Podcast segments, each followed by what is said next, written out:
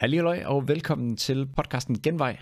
Mit navn det er Mads Lyngø, og i, øh, i dag der har jeg inviteret Kasper Skjold på besøg, og han er co-founder af virksomheden Kant. Og vi dykker ned i hans historie for, hvordan at virksomheden startede på bagtrappen på studiet, til at øh, de nu har ekstremt mange ansatte og samarbejdspartnere. Og vi dykker ned i, at de er sådan lidt kække i kant i forhold til, at de mener, at øh, de har faktisk processen til at kunne sælge alt.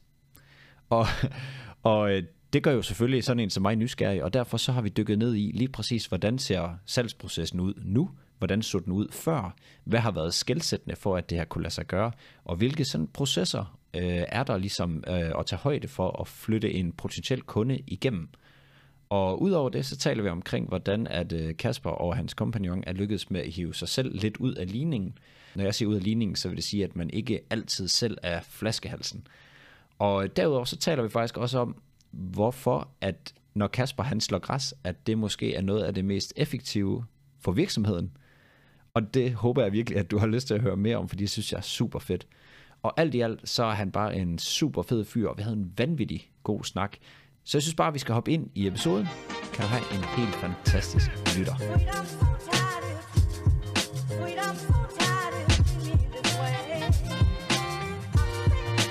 Jamen hej og velkommen til Genvej, Kasper. Tusind tak.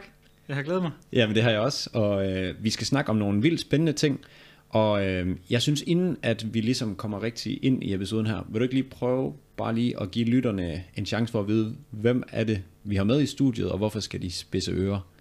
Det kan jeg godt. Mit navn det er Kasper Skjold, og jeg øh, er stifter, medstifter af virksomheden Kant. Vi har øh, kontor her i Aarhus, og vi kalder os Danmarks førende konsulenthus for studerende. Mm. Øhm, vi har eksisteret i syv år nu, og har vokset vores forretning meget, meget flot, vil jeg selv sige, øh, hen over de her år. Ja. Og har i dag kontor i Aarhus, Aalborg, Odense og København, og har 20 mand ansat internt og omkring 200 studerende ude og arbejde som konsulenter i, i små og mellemstore virksomheder i hele landet. Ja, det er alligevel noget. Og, og hvor lang tid siger du, det er sket over? Jamen, vi startede i 2015, Ja, så øh, ja, altså syv år efterhånden Ja. har, vi, øh, har vi drevet det her, og jeg vil sige, at de første par år var på meget beskedende vilkår med meget lav vækst, altså så de, øh, det var rigtig startup, startup, og så vil sige, det er fra 17 og frem, vi har for alvor begyndt at finde vores ben og gå fuldtid på det, og ja, altså gå all in. ja. Ja. Men hvad, hvad var det ligesom, der sådan ændrede sig, sådan I kunne mærke, at på et tidspunkt, så fandt I ligesom ud af, hvor jeg stod sted? Hvad var Jamen- det, der klappede? Der var, der var flere ting, der klappede. Det ene var, at vi startede med at være meget projektbaseret, altså nærmest en projektbank, hvor at man kunne komme som virksomhed og så ansætte nogle studerende til at løse et lille projekt hos os. Ja. Øhm, til at vi faktisk fandt et koncept, hvor det blev sådan fast månedligt honorar, vi tog for at have de studerende ansat. Altså vi lavede nærmest nogle pakkeløsninger. Øhm, Mm. Og det klikkede bare, kunne vi lige pludselig mærke sådan i forhold til vores kunder, fordi det var virkelig let for dem at forstå. Øhm, og så den anden afgørende ting, det var, der i 17, der fik vi også øh, en, en, nogle investorer med ombord, Mm. som, øh, som købte 40% af virksomheden, og, øh, og de lærte os, hvordan man sælger. Ja. og øh, det kunne vi ikke finde ud af før, i hvert fald ikke i en skalerbar model, så, øh, så vi fik bygget vores salgsorganisation op der faktisk, altså begyndte at finde ud af, hvordan delen skal vi sælge det her koncept. Ja. Og det var for alvor det, der sådan gjorde, at så tager det fart. Så det var, altså, var det selve salgsprocessen, der var lidt en hindring, eller? Ja, altså det var, det var, det var selve bare det at arbejde med salg. Altså Martin, min kompagnon og jeg, vi er begge to uddannet fra universitetet, har læst fem år derop. Jeg egentlig synes selv, vi er meget praktiske, men derop har du ikke en dag omkring salg. Altså Nej. du har økonomi, du har markedsføring, du lærer omkring alt muligt.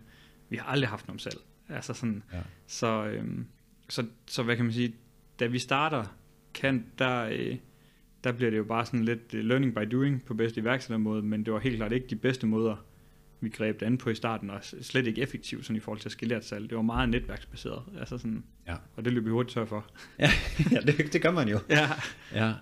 Jamen, et eller andet sted, ikke også? Det er lidt sjovt, når man er på nogle af de her videregående uddannelser, som ligger op til, at man skal have måske en bærende rolle ude i erhvervslivet. At salg er bare slet ikke noget, der sådan rigtig bliver brugt, og det er Nej. måske noget af det vigtigste, der man overhovedet kan lære nærmest. Jamen virkelig, altså det var, det var ikke eksisterende for os. Øhm, og, og det er virkelig interessant, synes jeg i dag, også noget vi snakker rigtig meget med vores studerende, der så er ansat her nu omkring, at øh, det er virkelig en disciplin, der er værdifuld. Altså Mm. både hvis du skal stifte en virksomhed, men også bare når du er i en virksomhed. Altså, for salg kan også være mange ting. Det kan også være altså en ting er at sælge noget til en kunde, men det i princippet kan det også være, at du skal sælge en idé eller et koncept øh, til en leder, ja. eller til en samarbejdspartner, øh, kollega. En kæreste. Altså, en kæreste, ja, jamen, Ja. det har vi faktisk også brugt nogle gange det eksempel, ikke? Altså, hvordan delen sælger man lige den her ind til kæresten. Og, øh, og, og det er virkelig en disciplin, hvor man sådan tænker, når man først dykker ned i den, så er der faktisk rigtig meget teori i den. Altså, Ja. det er noget, du kan lære, det er et håndværk, der er nogle processer, der er øh, nogle værktøjer, du kan bruge. Øh, og vi har også været på flere forskellige uddannelser faktisk i det. Mm. Øh, sådan mig selv, men også dem, vi så har i salgsorganisationen i dag, fordi det giver bare noget. Altså, Ja. ja. Og hvis, man sådan, hvis du lige sådan her fra hoften skulle give nogle af de sådan bedste salgsråd, eller sådan, ja, er der nogle specifikke ting, du synes, man sådan skal være opmærksom på? Øhm, jeg tror, hvis jeg sådan skal spole helt tilbage, måske til starten, så, øhm, så, så i hvert fald, hvis man skulle have den overgang, der, der virkede for os, det var, da vi får den her, de investorerne ind, og så den nye bestyrelse, Mm. øhm, de var selv, de har drevet og driver i dag stadig i flere forskellige virksomheder, og noget af det, de er rigtig gode til, er netop salg. Mm. Og, øhm, og, og hvis jeg sådan skulle tage det, de sagde til os dengang, det var, der er ikke særlig mange, der gider kold canvas. Altså det er sådan lidt Jesper Buch-agtigt, altså sådan, hvor han er jo øh, øh, forløber for, at man skal lave kold canvas, og han fortæller altid Løvens Hule omkring sin historie omkring, da han boede i Kolding og solgte pizzabakker, og skulle til at sige, eller hvor de kørte rundt til pizzerien og sådan noget, så var han ude og lave kold canvas, hvor de kørte rundt. Ja. Men bare det med at ringe rundt, der er så få, der gider at gøre det. Men bare det, at du gider at gøre det, der har du allerede en edge over andre. Fordi når du starter en virksomhed, og du har en virksomhed, du kan bruge så mange penge på markedsføringskroner, Mm. men det koster en telefon og et SIM-kort at starte med at lave canvas. Altså, det, det er en af de billigste og også en virkelig effektiv måde at komme i gang på. Mm. Og, og man kan sige, sådan en ting er så at beslutte sig for at komme i gang med kold canvas, og den næste er så og så finde ud af, hvordan gør man det så på en måde, hvor det så også giver nogle resultater.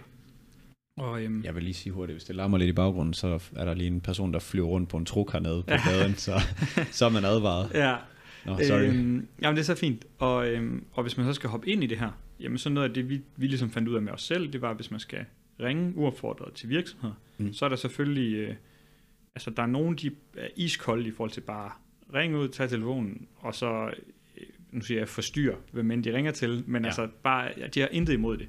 Hvor at, øh, da vi starter det, så er det egentlig mig, der står for det. Martin bliver ligesom ansvarlig for rekrutteringsbenet, og jeg bliver ansvarlig for vores salgsforretning og, og få flere kunder ind i biksen.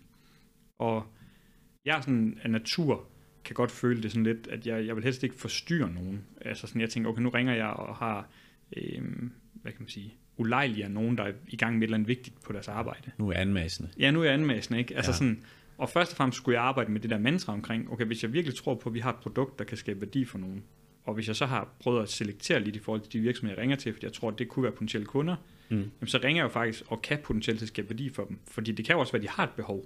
Ja. Altså, det kan være, at jeg ringer og ikke forstyrrer, men faktisk kan løse et problem, de reelt set har. Mm. Øh, og det mindset, der tror jeg er utrolig vigtigt at tage med sig. Fordi så står man lige pludselig og tænker, hver gang jeg ringer, og nu skal jeg bare ringe og forstyrre nogen. Men du kan faktisk ringe og have en løsning til nogen, der står med nogle dilemmaer, de ikke selv kan løse, fordi de mangler, i vores tilfælde, øh, nogle studerende, der kommer og løser nogle opgaver, de ikke løser i dag.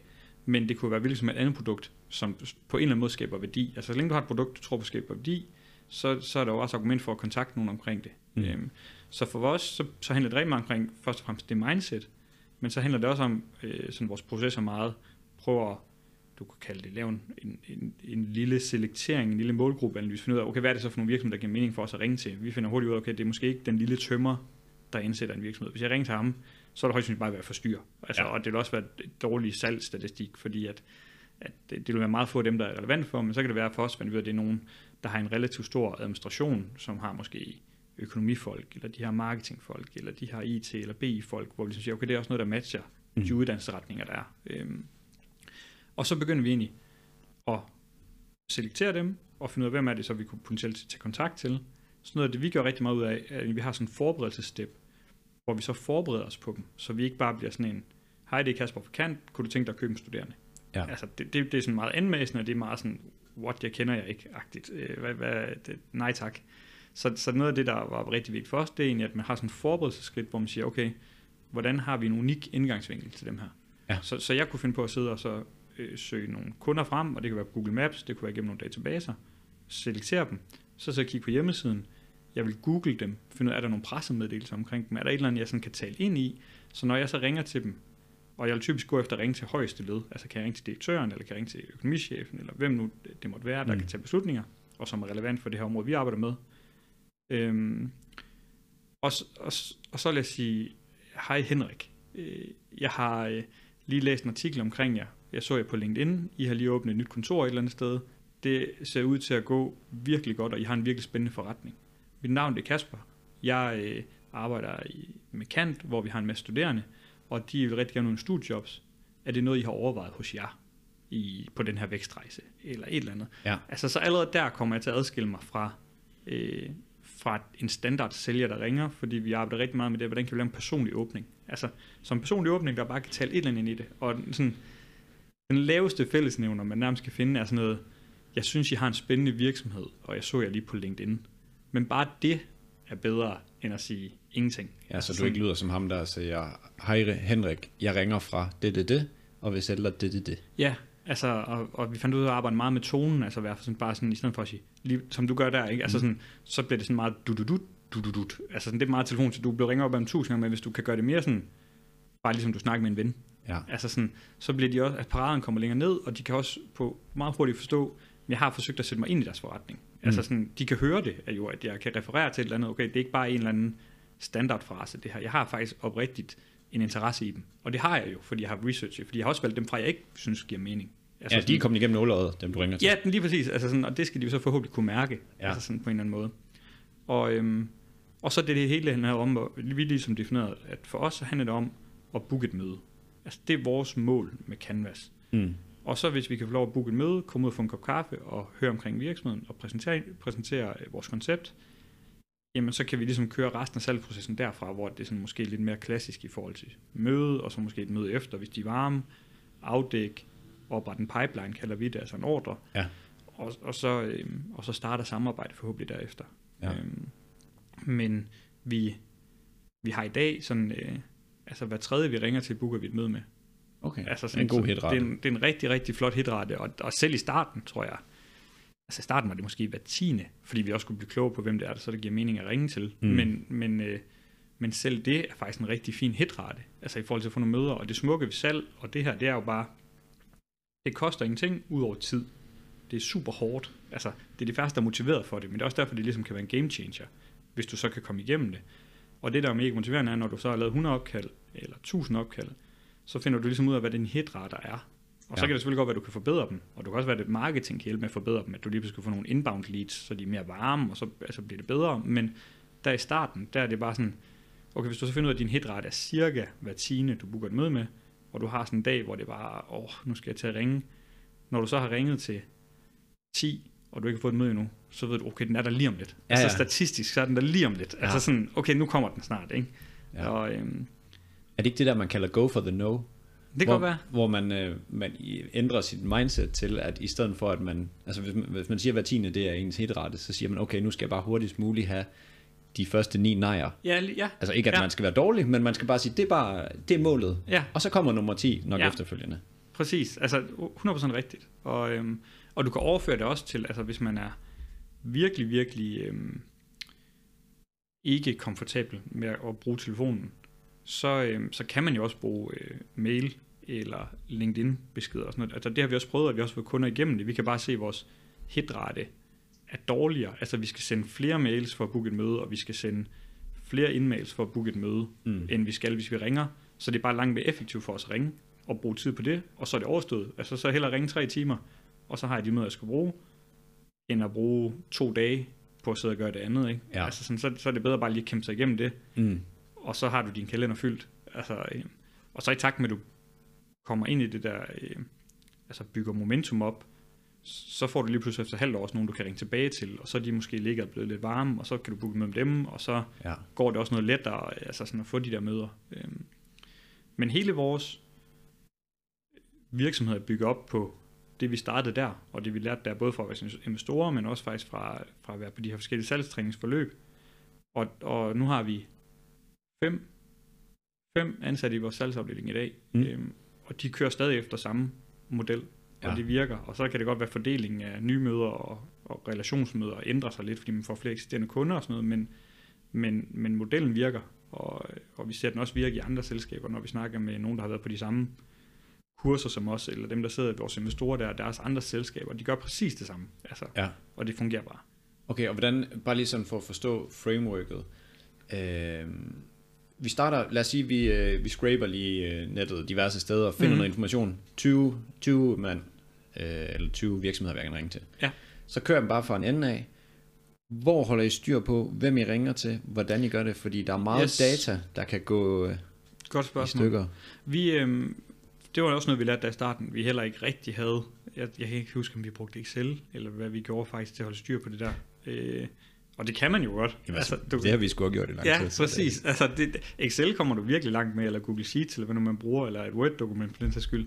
Men øhm, det vi lærte af, øhm, altså også for, nu roser jeg meget øh, vores investorer der, men vi er også super glade for dem, og har været det lige siden, men de lærte os også at få øhm, et, det, det, der hedder CRM-system ind, altså Mm. en Customer Relationship Management system, som netop er bygget til at holde styr på dine kunderelationer. Ja. Øhm, så i vores tilfælde valgte vi at bruge noget, der hedder Podio, som jeg faktisk tror, Tommy Ahlers øh, var med Ja. til at stifte, Ja. øhm, og solgte det til Citrix eller sådan et eller andet. Men, men det, det gør, det er jo egentlig, at så opretter man, hver gang du får en ny kunde, så kan man ligesom definere, hvad er det for nogle felter, vi gerne vil have på den her kunde. Og ved os, der kunne det være sådan fornavn, efternavn, titel, telefonnummer, mail, men vi havde for eksempel også en notesfelt, øh, og det var sådan i bedst øh, med Mærsk med Kenny Møller. Han havde sådan en blå bog, hvor at så hver gang han holdt møde med nogen, så, øh, så skrev han ned, hvis nu at, øh, lad os sige, han har hørt, at personen godt kunne lide at gå på jagt, Mm. eller hvis nu at øh, øh, datteren havde brækket benet, eller et eller andet, så skrev han de der ting ned, så næste gang et halvt år eller helt år efter, inden han skulle møde mig, så kigger han i sin blå bog, hvad var det, vi snakkede om sidst, og så kunne han referere til det. Ja. Og det er apropos det med personlig åbning, så er der også en måde ligesom at, at lave en personlig relation på. Det er jo rigtig godt salgsarbejde i virkeligheden, Ja. ikke?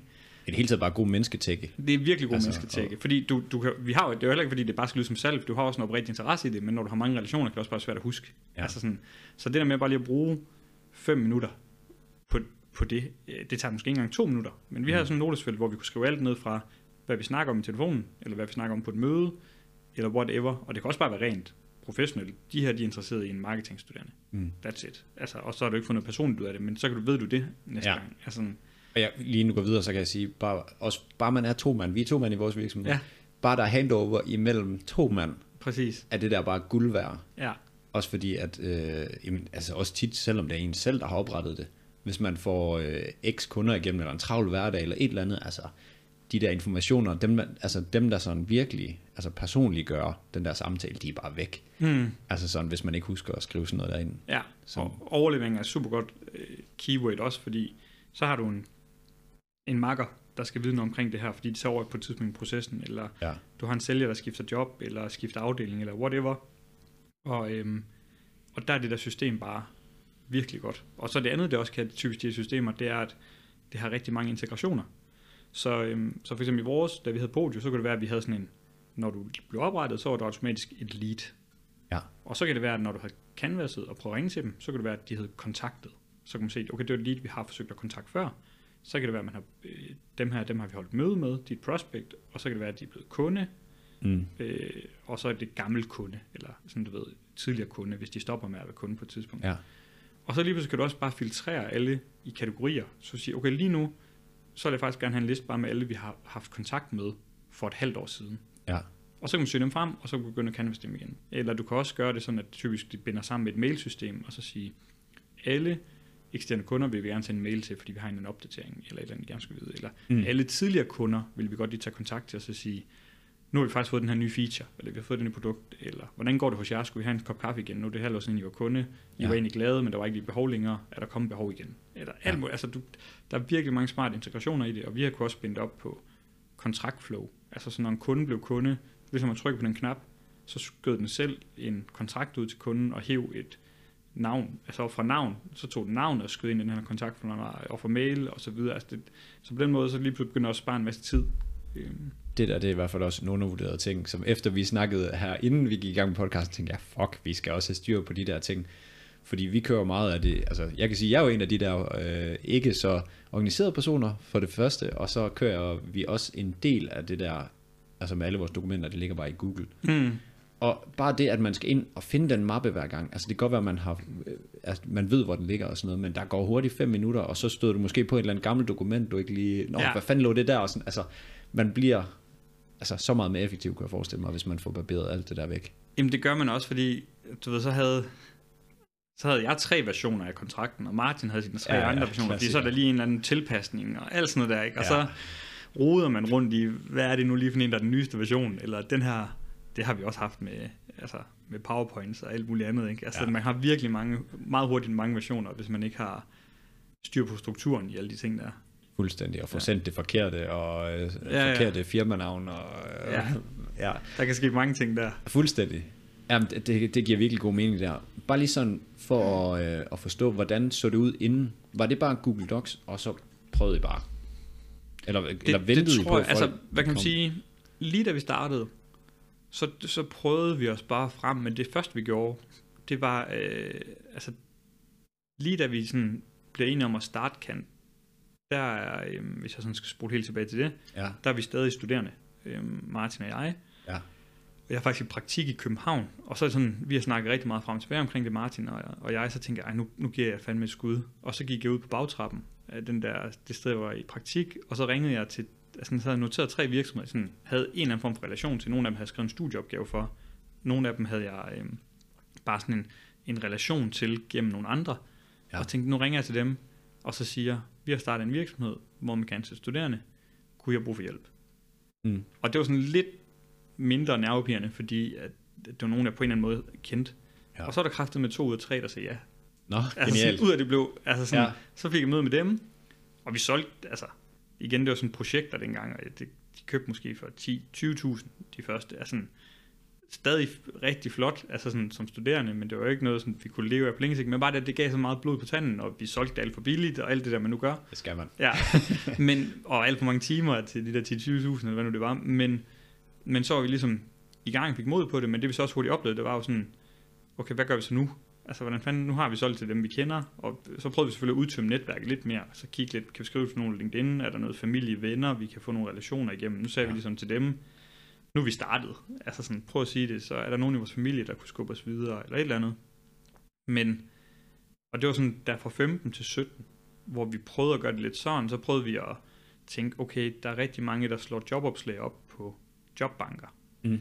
Så måske kan vi finde nogen der, altså hvis de ikke selv lykkes med at ansætte, Altså, så der søger. der søger studerende. Ja. I vores tilfælde, ikke, så tænker vi, okay, hvor, hvor er der ligesom nogen, der har et behov for det, vi kan tilbyde. Okay, jobbankerne må være sådan lidt nogen, der flager med det.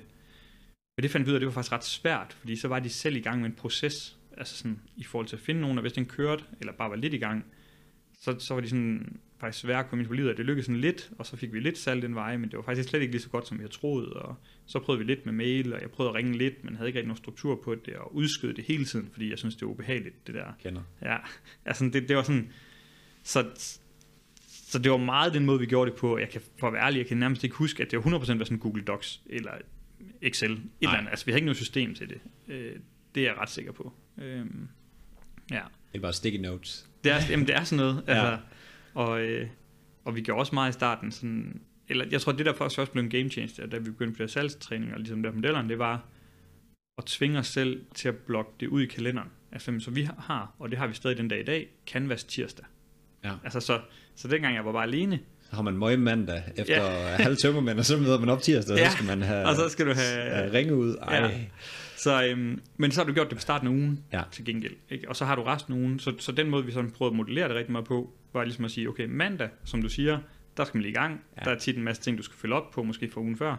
Øhm, og du skal finde dine leads, altså også gøre gør dig klar til Canvas tirsdag. Ja. Øhm, tirsdag fra 9 til 12, ringer, prøv at booke møder. Hvis man ikke når det, man gerne vil, så efter frokost booker du videre. Hvis du har nået det, du gerne vil, fedt, så kan du godt stoppe, eller du kan også, hvis du føler den, fortsæt. Men så Ja. sådan, det var Canvas tirsdag.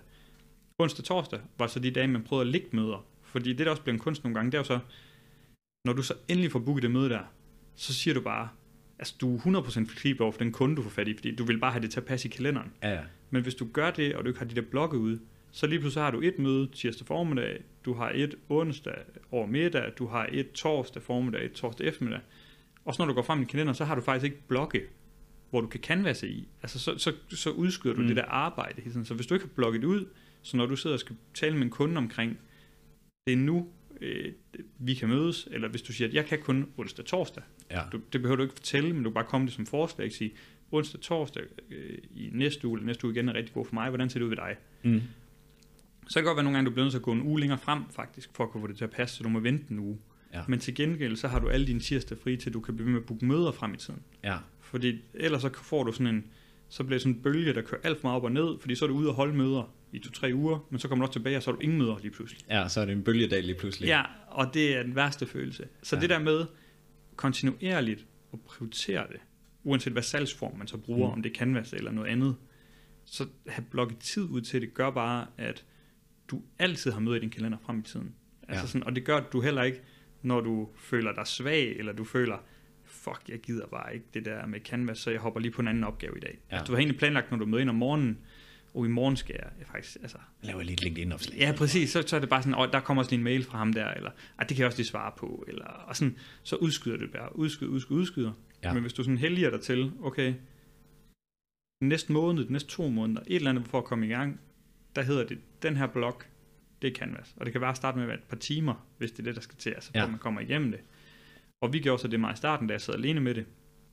At enten så kørte jeg faktisk op til Aalborg, hvor dem, øh, vores investorer sad, og så kunne jeg gøre det op ved deres kontor, fordi så er jeg ligesom i et miljø med nogle andre. Og når man sidder alene med det, kan det bare være fedt nok, at der er nogle andre omkring dig. Ja. Og så prøvede meget sådan, at selvom Martin ikke sad og gjorde det, så var vi på kontoret sammen. Altså fordi så når der så lige var en pause til en kop kaffe eller et eller andet, så havde man lige en, man kunne dele sine frustrationer med, eller et eller andet. Ja. Altså sådan, og det kan også bare være lækkert nok, fordi det er, det er hårdt at komme i gang med det der. Mm. Ja, og det er en svær disciplin. Altså sådan, men jeg, jeg er helt vild med, at du siger, at, det er, at man blokker, øh, hvad skal man sige, tider, eller man har, man har nogle faste blokke. Fordi jeg forestiller mig også, altså det kan jeg bare mærke på mig selv, det æder bare min produktivitet. Mm. At så ligger der bare møder i øst og vest, og nogle, nogle små opgaver, øh, som jeg også får plukket ind i kalenderen, jeg gerne vil have. Og så kommer der lige et eller andet, og så bliver det rykket og sådan. Er I meget heldige? Altså er det meget heldigt i forhold til produktiviteten, at I har sådan blokke? Fordelt uge. vi, vi, jeg tror, vi er lidt forskellige. Altså, Martin er mere flex, end jeg er. Altså, Okay. okay. i, øh, i hans tilgang generelt. Øhm, men, og jeg, jeg er måske også farvet af hele min oplevelse her fra alt det her salg, men jeg er meget blokke. Altså sådan, okay. jeg synes, det fungerer hammer godt for mig i forhold til, og så, altså jeg har bare fundet ud af det der med, at hvis jeg ikke blokker ting ud, enten sådan, hvis det er faste ting, jeg ved, jeg skal løse, Ja. ligesom Canvas der som eksempel, så, så skal det blokkes ud, for at jeg ikke bliver booket ud til andre ting. For lige Mm. pludselig så er der en kollega, der øh, lige vil vende et eller andet, eller så sidder jeg selv i et møde, jeg er sådan en meget gul øh, profil generelt, så jeg bliver også meget begejstret for mange ting. Kender. Ja, så, så jeg kan også lad os sige, vi to sidder i et møde sammen, så bliver vi enige om, okay, det her kunne være en fed idé, eller skal vi ikke lige få gjort noget ved det der, eller ej, vi kan fandme godt løfte kvaliteten på det der, hvis vi lige bruger en tid på lige at løse de her opgaver. Mm. Og så sidder man til det møde, og bliver mega hype på et eller andet, og så booker man det en uge efter, eller øh, fredagen efter, eller whatever, Ja. og så gør du det et andet møde og et tredje møde, og så lige pludselig har du bare igen de der små klatter rundt omkring i din kalender med ting, der egentlig fylder. Men jeg tror bare, det er super vigtigt i de der lidt reflektive stunder, hvor vi ligesom siger, nu sidder jeg og kigger en måned eller to frem, eller vi sidder og laver en årsplan eller strategi, og så siger vi, okay, det vigtigste for at udvikle vores forretning næste år, det er, at vi skal have mere salg. Altså, mm. det er Mm. det, vi mangler. Ja. Så kan det være, at man har et andet dilemma, lad os sige, øh, nu har vi haft sidste på så kunne det være, at fokus var, at vi skal tiltrække flere studerende simpelthen. Øhm, Ja. Så er det jo virkelig vigtigt, at man så siger, okay, hvornår er det, jeg gør de her ting? Altså, fordi så skal det jo prioriteres over alt andet, og så bør du også blokke det ud i din kalender, så det bliver prioriteret. Ja. Altså, så det gør jeg rigtig meget, hvis nu vi har nogle ting, ligesom siger, okay, vi har sådan nogle månedsmøder, og vi kører sådan nogle kvartals kick-off, hvor vi ligesom evaluerer, hvordan er sidste kvartal gået, og hvad skal der ske i næste kvartal. Ja. Og lige nu har vi så hele vores for eksempel Business Akademi, øh, og det kan jeg også lige få uddybe være, men det er sådan en masse kurser, vi kører for studerende, men det er ligesom høj prioritet. Så så har jeg også blokket ud flere gange frem i tiden nu, nogle dage, hvor jeg arbejder på det, og så kan andre ikke booke mig ud til noget. Ja. Fordi, og jeg booker heller ikke mig selv ud, nu er det som om, at andre bare booker mig ud, men det kan lige så godt være mig selv, der bliver begejstret for et eller andet, og så blokker jeg det ud i min kalender. Jeg sådan, øh, så jeg bliver nødt til at have de der blokke, for ligesom at vide, at jeg prioriterer de ting, vi har sagt er de vigtigste ting. Har du sådan en uh, should do uh, blog, hvor I, uh, alle de begejstrede møder bliver kogt ned til, at nu må jeg tage den vigtigste af nogle af dem, og så bruger jeg en dag, eller hver 14. dag, eller et eller andet på sådan... Jeg har sådan en, hvad kan man sige, vi har sådan, øhm, vi har sådan et strategidokument, som er fælles for os alle sammen, hvor vi ligesom, når vi så har de her strategimøder, vi har kvartalskiver, hvor vi ligesom aftaler, hvad er det vigtigste. Ja. Det kan vi så alle sammen se, og så er der nogen, der ligesom bliver ejere på det. Altså, Okay. så, så det kan være business akademi, der er ejer på tre områderne. Det kan være på vores attraction, der er ejer på det hele, og så videre.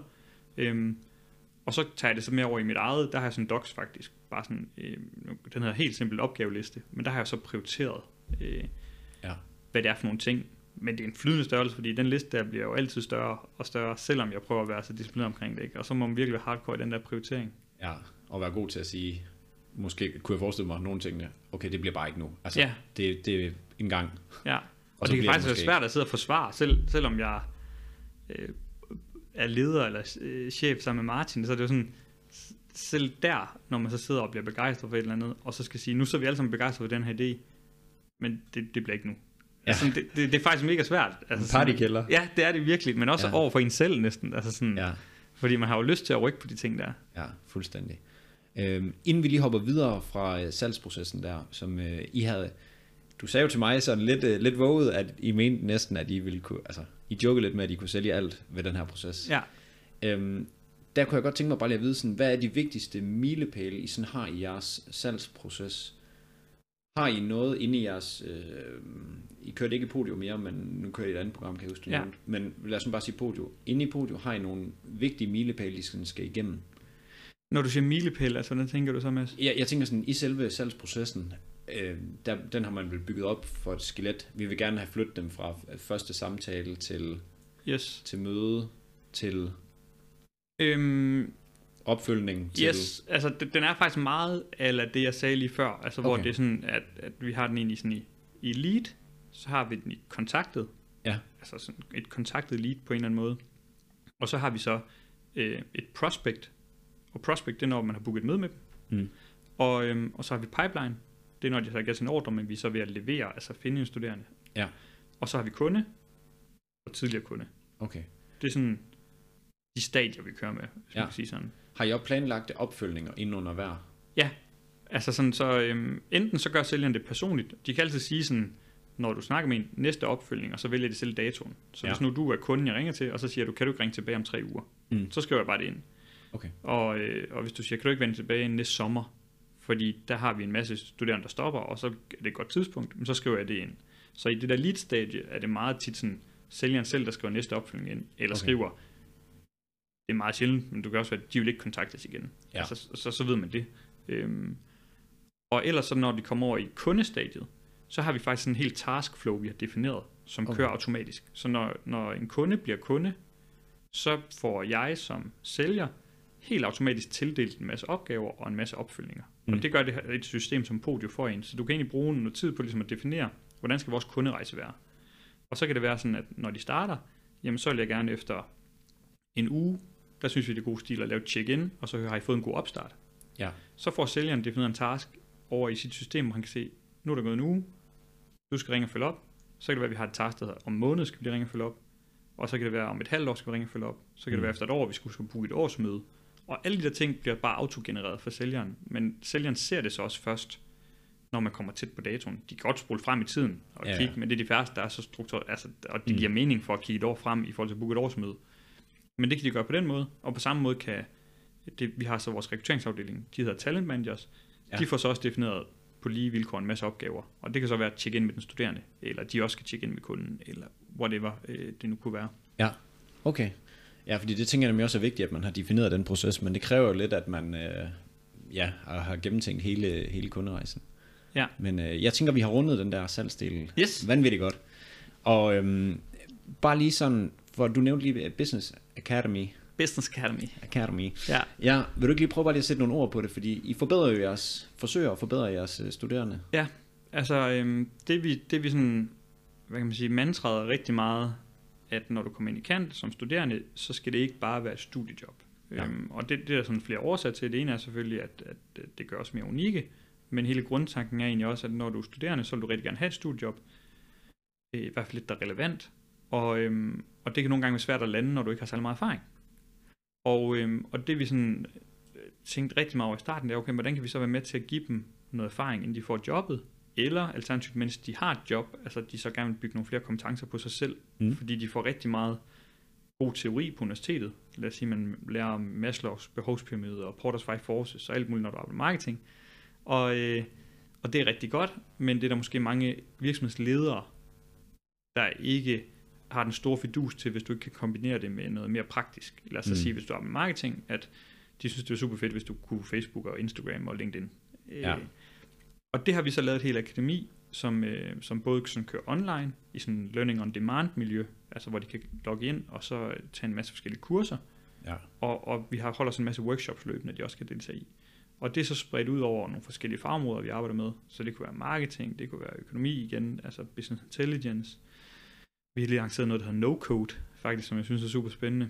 Mm. Øhm, men vi gør det på den måde, at enten, hvis der er nogle ting, vi selv er dygtige til, så er vi selv afsender på det, men faktisk langt de fleste, så partner vi op med forskellige sådan, eksperter inden for et felt. Altså, Okay. så, øhm, så, så hvis nu at det, det var en eller anden marketingdisciplin, jamen så prøver vi at finde ud af, okay, hvem er super gode til det her? Ja. Og så spørger vi dem, om de kunne tænke sig at være med til at bidrage ind i akademiet, eller om de kender en, kon- altså en kilde. For eksempel, lad os sige, at du skulle lære noget omkring Facebook og Facebook-annoncering, jamen, så har Facebook også selv sådan en helt meta-univers. Den er Prime, er det ikke det noget? Eller er det Google? Øh, det kan jeg faktisk Nå, ikke huske. Ja, øh, men, men der er i hvert fald, Google har la- lavet deres om, så det hedder Google Skills Shop. Altså sådan, Okay. Så kan du ind og lære Google Search Ads, hvis vi skulle tage altså, Mm. mm. de her ads, der kører, når du søger efter noget på Google. Øhm, og hvis nu, i det her tilfælde, hvis det er det, man skulle lære, så er det, vi gør egentlig der, at prøve at linke til det, og så sige, jamen, så er det her, du kan gå ind og lære det, og så kan du enten lære det, inden du kommer ud i virksomheden, eller du kan lære det undervejs, hvis du sidder i et job, og så øh, er du egentlig blevet ansat til at lave content og LinkedIn-opslag, Ja. men så finder du ud af, sammen med din leder, at oh, måske skulle vi faktisk også prøve Google Ads, for det kunne give mening for den forretning, vi er. Jamen, kan du ikke tage bolden på den? Og Mm. så får den støtte videre løbe med det. Men så kan det godt være, at det er rart at ligesom få et sted, hvor man lige kan øh, bygge noget viden op omkring det, og, og det er noget viden, der er verificeret til at være øh, pålideligt. Ja, ja. Jamen, det er klart. Ja. ja. Det giver god mening, fordi at I stø- altså, de studerende er jeres produkt, Mm. så på den måde så forbedrer I jo bare produktet så meget I kan. Ja, ja, præcis. Og det, øh, det er noget, det giver jo bare mening for begge parter. Altså sådan, ja. Ja. Hvad hedder det? Jeg vil faktisk gerne lige lave et lille sidespring, Yes. fordi at... Øh, åh, nu kommer jeg til at slå i bordet. øhm, hvad, øh, hvad giver det dig personligt at, øh, at have en virksomhed? Uh, altså, øh, jeg tror, dybest set så giver det mig bare en masse motivation. Ja. Altså, og, og, og glæde. Altså, jeg, jeg, jeg fandt ud af, da jeg var studerende især, men også bare sådan gennem de jobs, jeg har haft, at jeg bliver super frustreret, hvis jeg er et sted, hvor jeg kan se, at der er nogle ting, man bør gøre på en anden måde, øh, eller nogle forbedringer, Ja. som der så ikke bliver løbet med, eller øh, der ikke bliver gjort noget ved, eller et eller andet. Jeg kunne bare mærke, okay, jeg har brug for at have 100% ejerskab, både for når det går godt, men også når det går skidt. Altså sådan, men så i hvert fald selv at kunne påvirke det. Ja. Det, det fandt jeg bare ud af, det er en enorm drivkraft for mig. Altså sådan, øh, så, så jeg tror, jeg har svært ved på nogle måder at have en chef. Mm. Altså, jeg tror, jeg, altså, det, det skal på ingen måde lyde arrogant, men det er bare sådan, jeg fandt i hvert fald bare ud af tidligere, at det havde jeg svært ved. Og så er der selvfølgelig både op- og nedtur i det med sig selv at have en virksomhed, og, og det skal man tage med, men det giver mig bare meget mere, altså end, end det tager, hvis man kan sige sådan. Jeg får Ja. enormt meget energi af det. Så du har sådan et skabertrang, eller sådan Ja. en flytte, der skal vækst.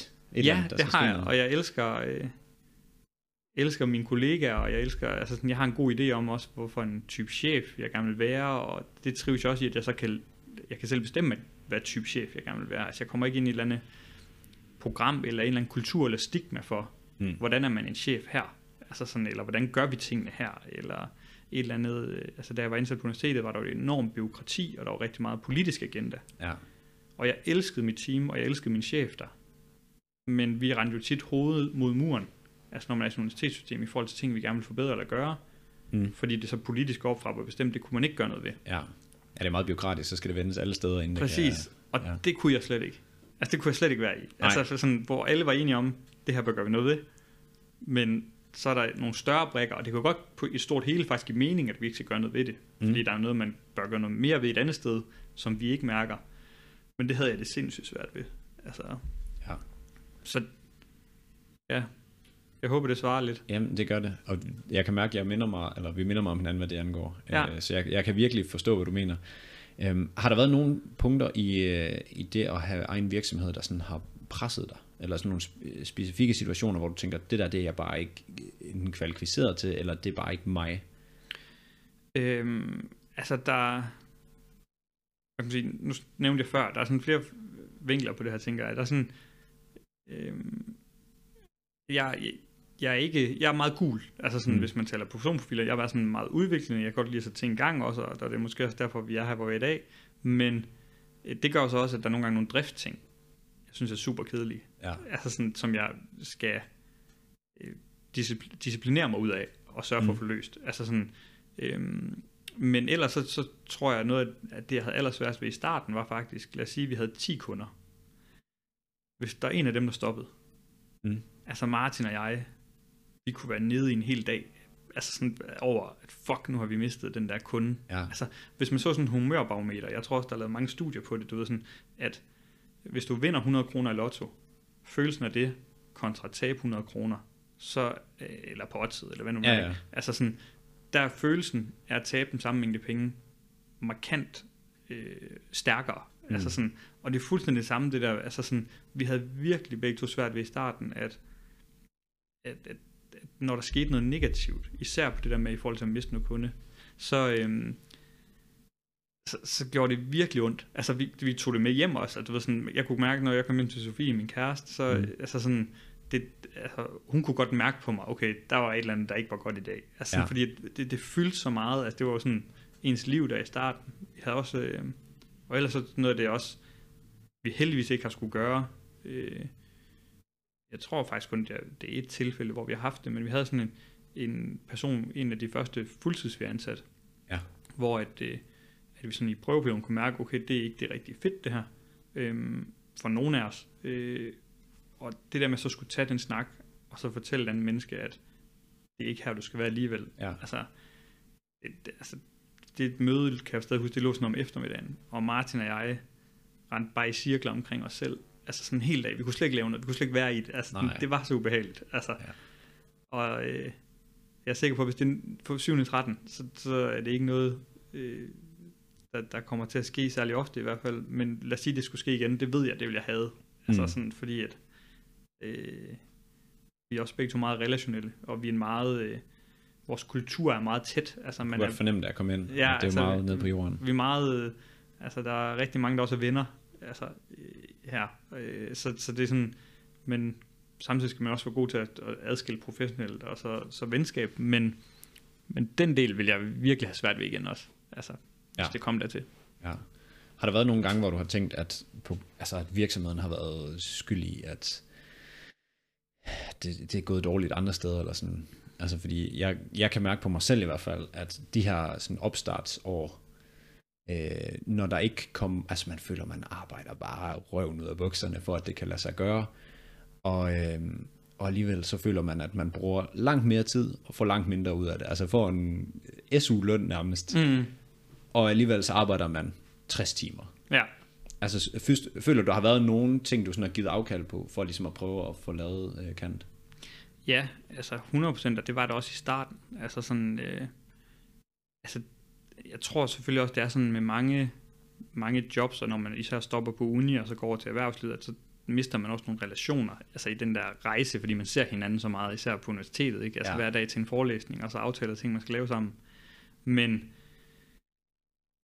øh, altså, det er, det er svært det der i, i at balancere venner, øh, familie, arbejde. Øhm, det kan også være sådan nogle ting, som jeg synes, det var svært at få til at gå op med at have faste tidspunkter og spille fodbold eller håndbold og sådan noget på. Der er også nogle skader, nu snakker vi også om det inden det her. Der kan også Ja, være nogle, nogle skader og noget med kroppen, der også spiller ind selvfølgelig, for at det bliver sværere at spille fodbold og håndbold og sådan noget, men det stoppede jeg også med i den periode, altså Ja. hvor jeg egentlig havde gjort det i lang tid op til, øh, bare på et hyggeniveau, men altså, Ja, ja, jeg kunne rigtig godt lide det, og havde gjort det hele livet, men så blev det jo faktisk mere sådan noget, okay, så er det lidt at, at flette en løbetur ind, Mm. mm. eller øh, tage fitness, eller sådan noget, fordi det er sådan meget individuelt jo. Altså, sådan, så kan man lige gøre det, når det passer ind i kalender, men så går man jo glip af den der holdting, der faktisk er i det.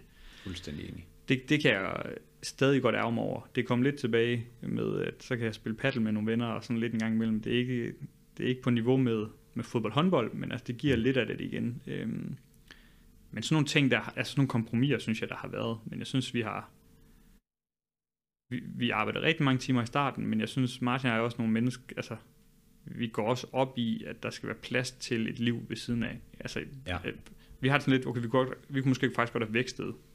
Det tror jeg alle, vi, altså mere ved at arbejde mere, Mm. men det skulle også være sådan, at vi kunne være i det, og vi kunne have vores øh, kærester og familier i det. Altså det har været sådan en mantra, for, og vi, vi er gode til at snakke sammen omkring sådan løbende, hvordan går det hjemme hos jer? Altså have den private del med i det. Kan I få det til at hænge sammen? Er det okay nu? Og, Ja. og i dag har vi noget mere, jeg har ikke gået til fire job, men det, det minder meget mere om en, et almindeligt arbejde, har jeg lyst til at sige. Ja.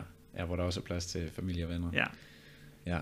Har det, øhm, jeg ved ikke, om det har påvirket dig sådan, hvad skal man sige, den måde, man får afløb på. Jeg, havde, jeg brugte også meget fodbold og, Mm. mm. og håndbold sådan, til at få afløb fra, at nu har man haft en hård uge eller et eller andet, så er det fandme fedt at komme til fodboldtræning og lige få et par bajer bagefter og sådan lidt. Ja. Øhm, og jeg kan godt mærke, at personligt, der mangler jeg lidt afløb. Altså, jeg har sådan lidt, lidt for meget af det, der, der tager. Altså ikke, at virksomheden tager, men, men det er hjernen, den, Mm. den bruges bare hele tiden. Og jeg Ja. har for få gange, øh, hvor jeg får afløb fra det. Jeg ved ikke, om du også på et tidspunkt har mærket det sådan i løbet af...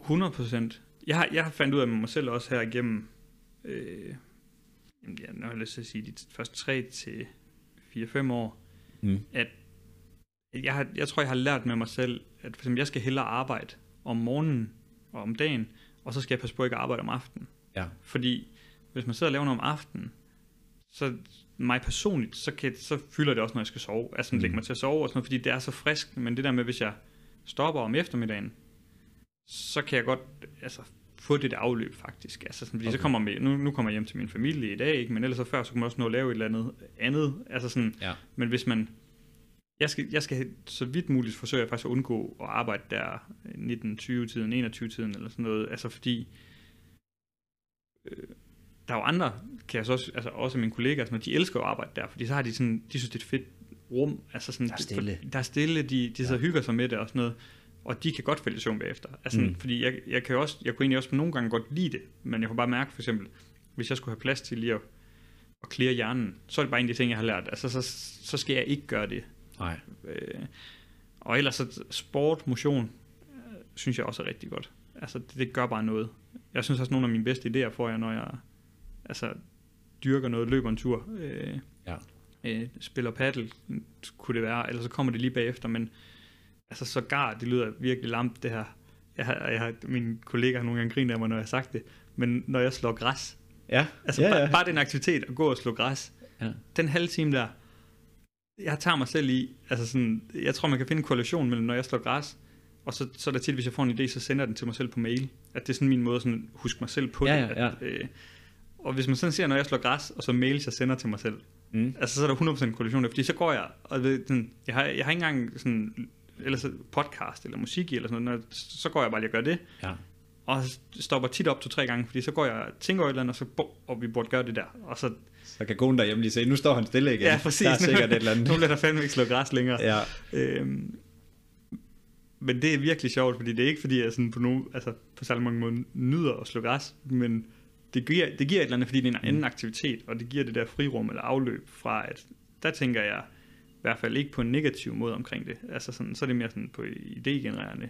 Ja. med frit måde. Øh, Det er lidt sjovt, du nævner det, fordi jeg havde også øh, jeg havde Thomas med øh, Weber med på podcasten her, og han har sejlet, øh, altså han har sejlet jorden rundt, ja, og øhm, han sagde, at de bedste tidspunkter, hvor han, altså sådan, hvor de fik idéer og sådan noget, det var når de, altså sådan, når de ude at sejle, det var når de sad ude og bare kiggede ud i horisonten, og der bare kunne gå en time, hvor de bare sådan, du ved, man bare, lige pludselig er der bare gået en time. Ja. Man kender nogle gange, man får den der trance også lidt, hvis man ja, cykler, eller øh, slår græs, eller hvad det kan være, hvor man sådan lige pludselig sådan, altså man går der og er en robot, men hjernen den kører bare på alt muligt andet. ja, Øh, og han siger, han sådan rent, hvad skal man sige, den måde, han har planlagt sin hverdag på, det er hver gang han sidder i metro.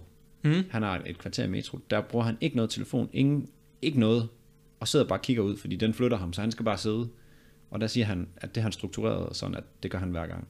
Og det er der, han får alle de bedste idéer, fordi at han, han ikke forholder sig til noget. ja, Øh, og det er jo lidt det samme det der med, at du bliver tvunget til, nu skal jeg bare slå græs, og der skal, jeg skal bare gå med det der foran mig, eller sidde på den, nu ved jeg ikke hvordan. Øh, ja. men, men at det giver en frirummet til faktisk lige at, at tænke. Ja, og det, det, det, det er faktisk meget inspirerende, at han gør det der, fordi man har jo bare en tendens til, nu tager jeg, jeg kører nogle gange hen på kontoret, eller så tager jeg toget også, Ja, og så sætter man sig med telefonen. Præcis. Eller tjekker sin mail, tjekker noget SoMe i et eller andet ja. ligegyldigt. og så er tiden gået med det. Altså, og jeg tror, der kan være noget i det der med også bare at ture bare sidde og lave ingenting. Ja, han siger i hvert fald, at det er ekstremt godt, også for, øh, for øh, egen virksomhed og den, han arbejder i, at det, er, ja, at det giver noget tænketid. Ja. Så det kan du lige prøve øh, lige Ja, teste være, lidt af. det. Ja. Øhm, noget af det, jeg også øh, synes er spændende, det er, at du siger, at, at det er nogenlunde samme arbejdsmængde som et, øh, et almindeligt job. Hmm. Der må I unægteligt formå at hive jer en, altså en god portion ud af, af drift og så videre, også for at kunne have overblikket. Hvordan er I lykkedes med det i starten? Og sådan, ja, Ja, øhm, man kan sige, og det har du helt ret i, fordi da vi startede Kant, Ja. øh, Martin og jeg, så, så havde vi sådan en, vi følte lidt, at man kunne gå to veje. Man kunne lave sådan en Martin og Kasper consulting, og så det vi solgte, det var ligesom, hvor, hvad enden erfaringer og kompetencer vi havde til at løse nogle projekter, ligesom et helt almindeligt konsulenthus, og så kunne man ansætte nogle junior Mm. konsulenter under os, som var øh, studerende i vores tilfælde. Men det vi egentlig fra starten har været motiveret for, det er at bygge en, øh, en, et koncept. Altså ja. vi, vi vil skabe noget, der kunne køre uafhængigt af os. Altså vi vil skabe en virksomhed, som er et koncept, der ikke er afhængig af, at Martin og jeg møder ind hver dag. Fordi det var først der, hvor vi ligesom siger, at det er der, vi lykkes. Altså det var sådan en milepæl for os. Så, øhm, så de første personer, vi ansatte fuldtid, det var en til at øh, komme ind i vores rekrutteringsforretning, altså en talent manager og en sælger. ja, For det er ligesom de to kerneforretninger eller kerneområder, vi har. Vi har nogle processer, der ligger rundt om, der kunne være marketing, vi har en økonomiafdeling, og vi har sådan nogle altså, sådan mindre områder. Men det, de to nøgleprocesser, der spiller sammen med os, det er, at der kommer nogle salg ind fra sælgerne, og rekrutteringsteamet finder nogle studerende, der ligesom kommer ud i de her opgaver. Ja. Og, øhm, og vi har bare fokuseret på ligesom at være med til at starte det hele op, og ligesom jeg beskrev med salgsprocessen, så på samme måde har Martin været med til at definere rigtig mange af kerneprocesserne over i rekrutteringsbenet. Mm. Og så efter de ligesom er blevet gjort, så har vi forsøgt at finde nogen, der faktisk er dygtigere end os. Altså finde nogen, der rent faktisk brænder for salg, eller brænder for rekruttering, og har og større faglighed omkring det, vi har, som har kunnet bygge videre på det. Ja. Men øh, det har så også betydet, at, at vi næsten hele tiden, altså når vi har kunnet, hver gang vi har tjent en krone, altså vi har haft lille år, så har vi ansat en ny person. ja, Altså det har sådan været mantraet. Og, øh, og det er også en af grunden til, at hvis man kigger på vores regnskaber, så har vi lavet minus stort set konsekvent alle år, fordi at vi bare investerer i vækst, fordi vi hellere vil ansætte nogen og bygge forretningen op og gøre den uafhængig af os, så Ja. længe vores toplinje så følger med. Øhm, og, og det gør jo så i dag, at nu har vi cirka ja, de her fem personer, der er i salgsteamet, og vi har fem personer, der er i rekrutteringsteamet. Øhm, og, og hvis man så skal tage rejsen derhen, så starter vi jo med at ansætte en, og det var, øh, hvis vi tager rekrutteringsteamet, det er en, der hedder Thomas. Han blev så ansat i Aarhus, hvor vi var øh, i drift. Ja. Og så blev Martin og min opgave så at sige, okay, nu har vi Thomas og Rasmus, som vi så ansat i salgsafdelingen i Aarhus. Der er lidt run på, de kan komme i gang med det. Så tog Martin og jeg ansvar for, okay, nu skal vi åbne en ny by, nu åbner vi i Aalborg. Mm. Så begyndte vi at pendle til Aalborg, for at få det i gang. Og så stod Aarhus kontoret og kørte sig selv. Ja, altså Ja. mere eller mindre. Ja. Altså, vi, vi, vi hjalp, men det var ligesom, så fik de ansvar for det. Og så, øh, da Aalborg begyndte at køre det, så begyndte vi at ansætte nogen, lige snart vi havde penge til det, i Aalborg. Mm. Så åbnede vi Odense, samme øvelse, så kunne Martin og jeg begynde at pendle til Odense, så åbnede København, så begyndte vi at pendle til København, og så lige så snart, der var bare lidt økonomi til at have det up and running, så ansatte vi så nogen, der kunne træde ind i stedet for os. Øh, Ja. Hvor man kan sige, vi vil tjene mange flere penge på, og bare selv blive i ligningen. Mm. Altså fordi så sparer vi som minimum to lønninger. Ja. Altså sådan, øh, men det har aldrig været målet øh, med det, vi laver nu, fordi så vil vi meget hellere være, øh, have plads til, et, vil gerne se, at det hele kan køre uafhængigt også, men også to, så giver det os plads til at, at fokusere på at udvikle forretningen.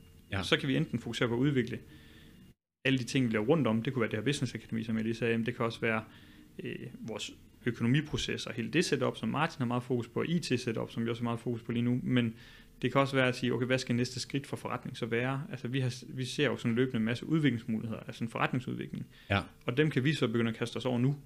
Og det kan vi kun, fordi at vi så ikke bliver hivet ned i et eller andet drift et eller andet sted.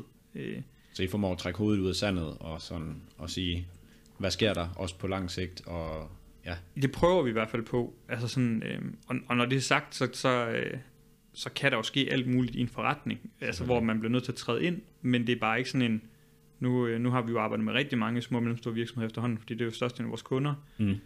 Og, øhm, og der er bare rigtig mange af dem, hvor de er bundet op på ejerlederen, eller den leder, eller de ledere, der nu er der. Altså Ja. sådan, hvor at, at det er i hvert fald ikke en del af strategien, at de ikke er med i ligningen, eller der er Mm. ikke øh, beregnet kapacitet til det. Det kan godt være, at man sådan siger, det er ikke meningen, at jeg skal være med i ligningen, men når man så kigger på meget kapacitet og ressourcer, man har i organisationen, så er det umuligt ikke at være i ligningen. Altså sådan, hvor man kan sige, hvis du kigger på vores organisation, så har vi investeret så meget i at have organisationen, at vi godt kan trække os ud. Altså Men sådan, er det ikke et spørgsmål om mindset? Jeg forestiller mig, at de ejerledere, der bliver ved med at sidde i og være en del af driften, er fordi et, at de ikke har nogen ambitioner om at komme ud af driften. To, de er bange for at give ansvaret væk.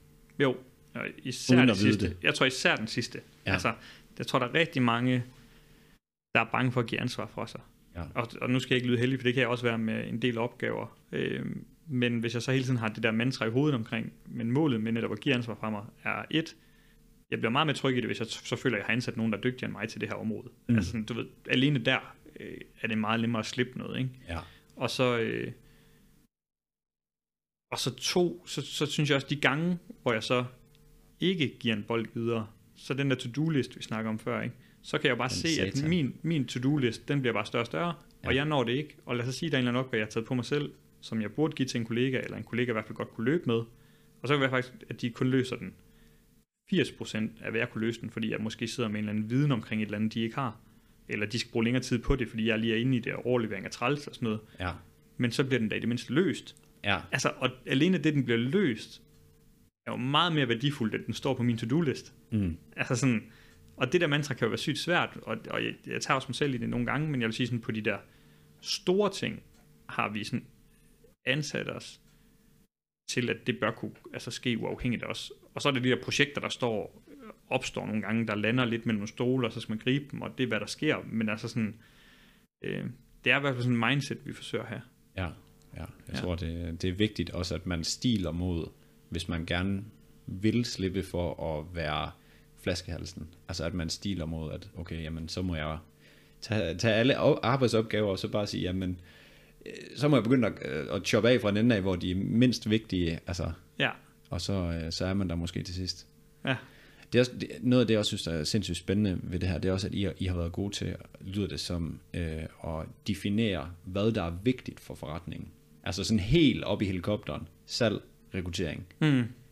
Altså, hvordan, øh, hvordan lykkedes I med det? Var det øh, en investorer eller eksterne personer, eller nogen, der sådan var med til at sige det, eller havde Ja. I selv klarheden? Nej, det var, det var helt klart der i 17, da vi får dem med ombord. Hvis man så skal tegne vores proces op, som den var inden da, så var det meget den der, nu snakker vi også om det der med salg i bølger, hvor ja. at, at det går meget op og ned, men det der ville ske, det var, at hvis nu jeg fik en ny kunde ind, Mm.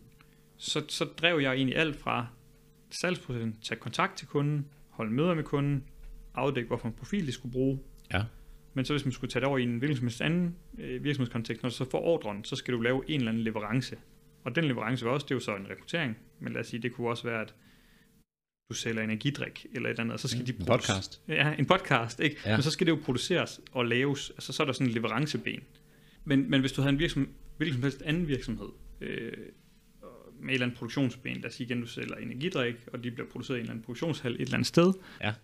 så, øhm, så vil du have en eller anden øh, produktionschef og et eller andet produktionsmedarbejder, der står for den del. Mm.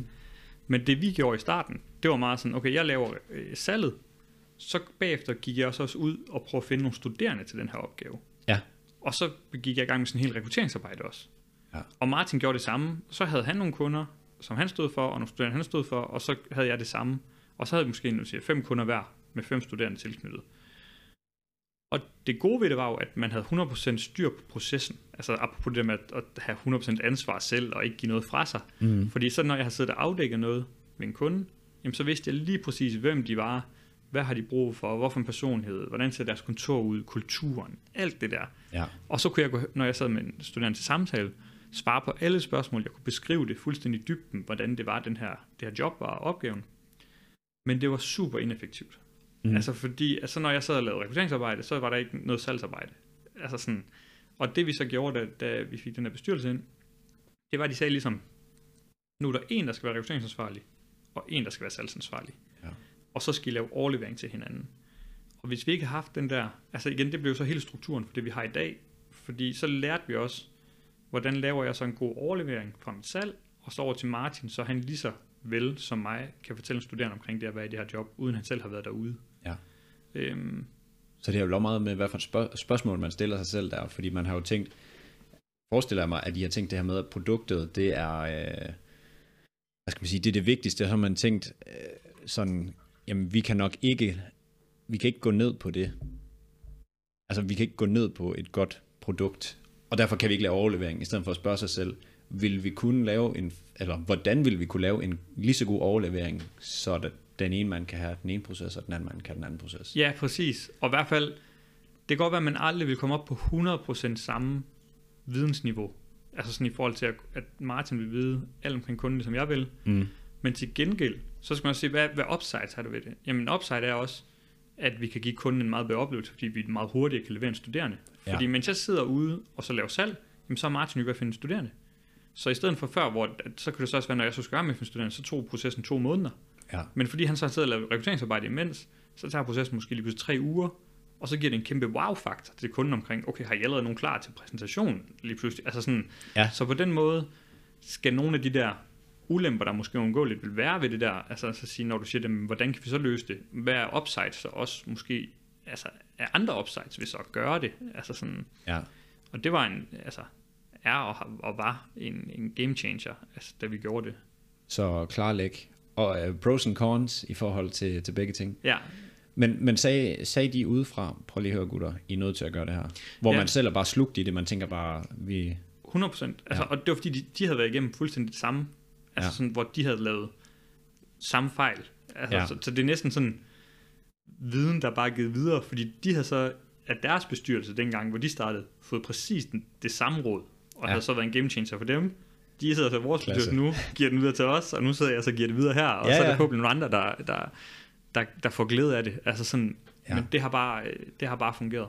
Altså det håber jeg virkelig også, at dem, der lytter med ud på den anden side, nu har vi snakket meget om altså, jeres virksomhed og jeres processer i de forskellige ting, men jeg har tænkt mig at tage det her med hjem og bare vride så meget, jeg kan lære ud af det, og det er det, jeg håber, at dem, der lytter med, altså sådan, fordi der er så mange fodfejl, man begår hele tiden, hvor man, man tænker ikke over det, eller bliver slugt i drift, eller ej, det kan simpelthen ikke lade sig gøre at ringe ud, så vi er nødt til at finde en anden måde, men det kan jo være, at man bare gør tingene forkert. Mm. Altså sådan, så det, det er virkelig meget det, jeg håber med, med både den her podcast, men også bare alle episoder, sådan, Ja, at man selv kan tage brudstykker ud. Og nu får du lige lov at reflektere en lille smule, fordi øh, hvis du kunne gå tilbage til da I startede den, øh, Kant, mm. med den her viden, du har i dag, hvad ville du så have gjort i stedet for? Eller hvad ville du have gjort anderledes? Uh, altså jeg vil 100% to år tidligere have startet på den her salgsproces. Ja. Altså, altså det er bare at starte salgsarbejdet. Altså hvis jeg skulle sælge, hvis jeg skulle starte en ny virksomhed i dag, Mm. jeg har sådan, jeg, jeg har lige ved at holde øh, et oplæg i København i forgårs, og der er sådan, det starter jeg oplægget med, det handler omkring B2B salg, altså det Okay. oplæg jeg holdt. Ej, det Og- vil jeg gerne være til. og, øh, og hvad kan man sige, der starter jeg casen med sådan, hvis du man skulle starte en ny virksomhed, og du, lad os sige, du sælger blomster på abonnement til andre Ja. ja. virksomheder. Hvis jeg skulle starte den virksomhed, så, så er casen sådan lidt, okay, hvad vil du gøre? Du har Ja. 10.000 kroner i måneden. Så kan du begynde at lave Google-annonceringer og sådan alt muligt andet. Øhm, men det jeg vil gøre, var 100% canvas.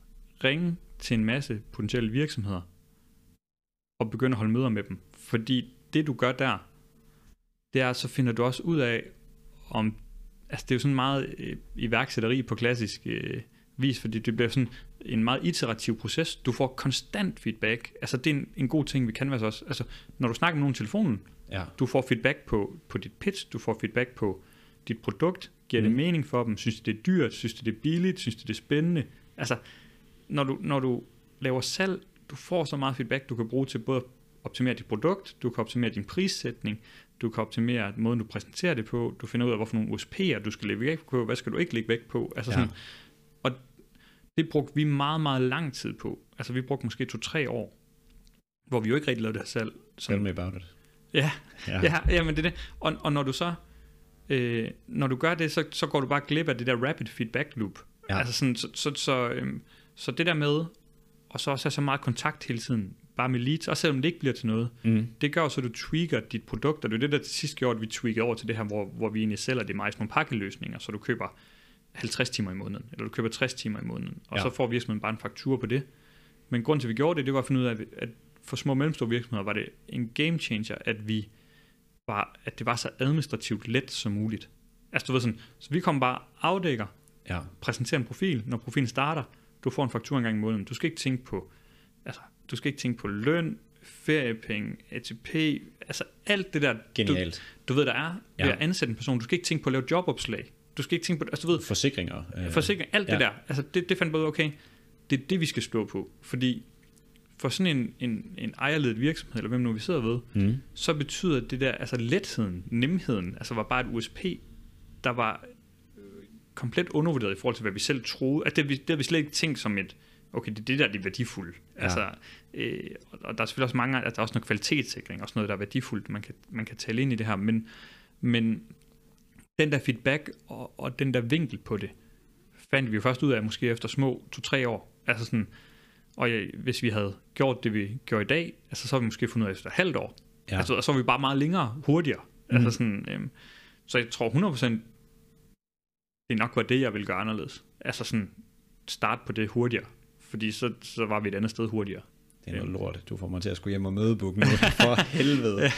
ja, men, men jeg kan jo virkelig, jeg kan virkelig se det, også hvis man ændrer sit mindset fra i starten, når man vælger at ringe ud, at man bruger det bare til at få valideret ting, i stedet for så salg, det er bonus. Yes. Men hvis vi bare kan validere, validere, validere og tweake, fordi noget af det, vi også har fundet ud af, efter vi sådan er begyndt at have væsentligt mere kontakt med forskellige virksomheder, det er for eksempel implementeringen. Hvad skal, altså, der er rigtig mange, der gerne eller vil sige nej til sådan, for eksempel en podcastproduktion, fordi at de ikke forstår, hvad det betyder for dem. Mm. Hvad, er min, altså, hvad er min aktie i det her? Ja. Og det er ikke engang bare, hvad de får ud af det, men lige så meget, hvad skal jeg lægge af bøvl for at få det her til at lykkes? Ja, Altså, det føler jeg er meget mere øh, showstopper, end hvad prisen for eksempel er. præcis. Altså, Ja. Det tror jeg 100% på. Altså, og, og der kan det jo være, at en masse canvas-opkald på dig finder Ja. ud af, hvordan skal du så lige vinkle den, eller hvordan skal I lige lægge vægt på de rigtige ting, så, så de lige pludselig får lyst til, eller forstår, det er sgu nul bøvl, vi står for det hele for jer, vi skal nok løse det, producere ja. det, komme med vinklerne, eller hvad nu det måtte være, ikke for at, at vi laver noget, der giver mening for jeres virksomhed. Altså sådan, Ja. Det tænker jeg, jeg har en, en god veninde fra, der bor i København nu, og hun var meget, meget tidlig med på influencer marketing. Ja. Altså hun, hun, har, hun er så, øh, jeg ved ikke om man kalder det agent, eller hvad hun kalder sig selv for, men hun har en masse influencer. Hun så øh, hjælper, når de så skal lave kampagner for alle mulige virksomheder. Så hun, har, har hun det fedt nu. Hun har det nemlig rigtig fedt nu, Ja. og, og det der bare var meget specielt, når jeg snakkede med hende i starten, det var jo, hun skulle sidde alle, hos alle og sådan forklare, hvad er influencer marketing. Mm. Altså når hun kontaktede nogen omkring, skal I have lavet en influencer-kampagne? Altså, og det kunne være store og små virksomheder. Ja, ja. Så sådan, hvad fanden er influencer-kampagner? Og Ja. det er jo lidt, podcast er nok noget længere, trods alt, men stadigvæk, det kunne måske være lidt samme dilemma, og det kan også være, at den lige pludselig så vender for jer. Altså, nu ved folk godt, at det kunne være en metode til markedsføring. Ja. Øh, men, men så på den måde, så kan ens canvas jo også ændres over tid, og ens pitch, fordi så for hende, så skal hun ikke lægge vægt på det samme i sin salgspitch, som hun skulle for tre år siden. Ja. Altså sådan, ja, det var Ja. din tidspointe. Jeg skal lige have navnet på hende bagefter. Ja. det kan være, hun kan give nogle gode fifs. Ja, Ja, ah, men, øh, det, det giver virkelig god mening. Så øh, måske man bare skal tænke over fart. Altså ikke, ikke fart som i øh, fartvækst, men fart hen til at finde ud af, hvor man er dårlig. mm, jeg tror sådan, øh, fart, feedback. Ja, sådan, ja. ja. Hurtigst muligt hen til der, hvor man ikke sutter mega meget røv. Ja. men sådan er nogenlunde. ja. Ja, Og ikke være bange for at komme ud med noget. Altså, det er også, hold kæft, det er godt en klassisk tip. Men altså sådan, du ved sådan, sådan. ja, men det er, det, nu kan jeg næsten ikke engang få mig til at sige det. Ja, kom så. Men, men at du ved sådan, man skal fandme heller ikke være bange for, at du ved, at komme med den der PowerPoint-præsentation, hvor der er et par slides, man ikke er sådan helt stolt over, fordi at de sidder måske ikke lige helt skabet, men det er Mm. bedre at komme ud med dem. Ja, Øh, Og det er også bedre at ringe med et dårligt pitch, end ikke at ringe. Altså du ved sådan, fordi man skal fandme også starte et sted. Altså better sådan, done than perfect. Præcis, altså sådan, ja. og, og, øh, og hvis man har den der, altså jeg kan godt være lidt detaljeorienteret, og, så kan man fandme også hurtigt bruge meget tid på noget, som har en lille effekt. Ja. Altså sådan. Ja. Altså, det er et godt eksempel fra det der, og det er måske også et forgralt eksempel, øh, som vi også har brændt nallerne en lille smule på. Øh, Det er, vi, øh, vi er i gang med at lave Facebook-annoncering Mm. ved siden af vores podcast, for at drive lytter ind til podcasten. Det fungerede sindssygt godt, hvad det angik. Fedt. Øh, altså sådan i forhold til, at vi lærte processen hurtigt, i forhold til at få lytter ind. Øh, Det, det, hvis man havde flere penge, kunne det give mening. Men okay. det fungerede sygt godt med at, at lære det her, og når man bare har fingrene på, eller hænderne på kogebladen, det fungerer bare. Mm. Og så tænkte vi, vi kan også godt hjælpe andre med at lave Facebook-annonceringen. Og det her det er ikke noget, man kan få nu, bare ligesom ved det. Men vi kunne også godt hjælpe med at lave Facebook-annonceringen til podcasten. Og, øhm, og så lige efter der, så tænkte vi, ej, så kan vi også godt hjælpe folk med bare at lave Facebook-annoncering generelt. Og det er måske et godt eksempel på, at, at man ikke skal gøre det her, men man, det er stadig godt at komme ud af rampen, fordi vi endte med at skulle betale, jeg tror vi tilbage betalte 200.000, fordi vi gav nogle garantier også i Nå. vores produkt, i at vi kunne skaffe x leads. Og det kunne vi også, men i det, der skulle de også selv sælge det, men garantien galt stadig, at hvis du ikke omsætter for det her, og ikke i leads, Ah, Ja, shit. så vi har haft en, en, en hale af, af ting og sager, men det er mere for at sige, nu kan vi det. Ja. Vi har betalt, øh, vi har betalt alt øh, af det, der skulle retur, og det har været røvnederen til gengæld, øh, og virkelig spændt ben, men, men det er mere for bare at sige, at nu kan man lige pludselig tingene. Så nogle ting må gerne være lappeløsninger, nogle skal selvfølgelig være gennemtænkt, Ja, men mere princippet i det, det handler bare om at komme afsted. Altså, og så, Så, så er det lærepenge. Ja, det, Ja. det er lidt, lidt for store lærepenge, og lidt, lidt for træls periode, men, men ja, princippet er det samme. Ja. Du lærer en masse af det.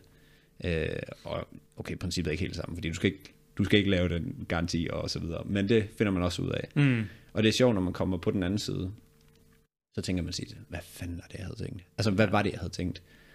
Og der skal man måske lige nogle gange lige køre en, en tur mere med græsslåmaskinen. Ja, men stadigvæk, det skulle bedre bare at gøre det. Altså, vi har virkelig også Ja. altså, haft nogle, nogle cases, hvor man, at det koster nogle lærepenge. Altså, sådan, ja. men, men vi er her jo stadigvæk. Altså, du ved, sådan, Ja. altså, og vi har lært noget af det. Altså, det kan også bare være sådan nogle helt simple ting. Vi var meget blåret. Altså, vores kontrakt, vi, vi har egentlig gjort meget ud af, at den skulle være så simpelt og lille som muligt, så man ikke drukner jorden, når det var. Ja, Og så til at starte med var den en side, og i dag tror jeg, den er tre sider, altså hvor en af siderne er et bilag. Men, Mm.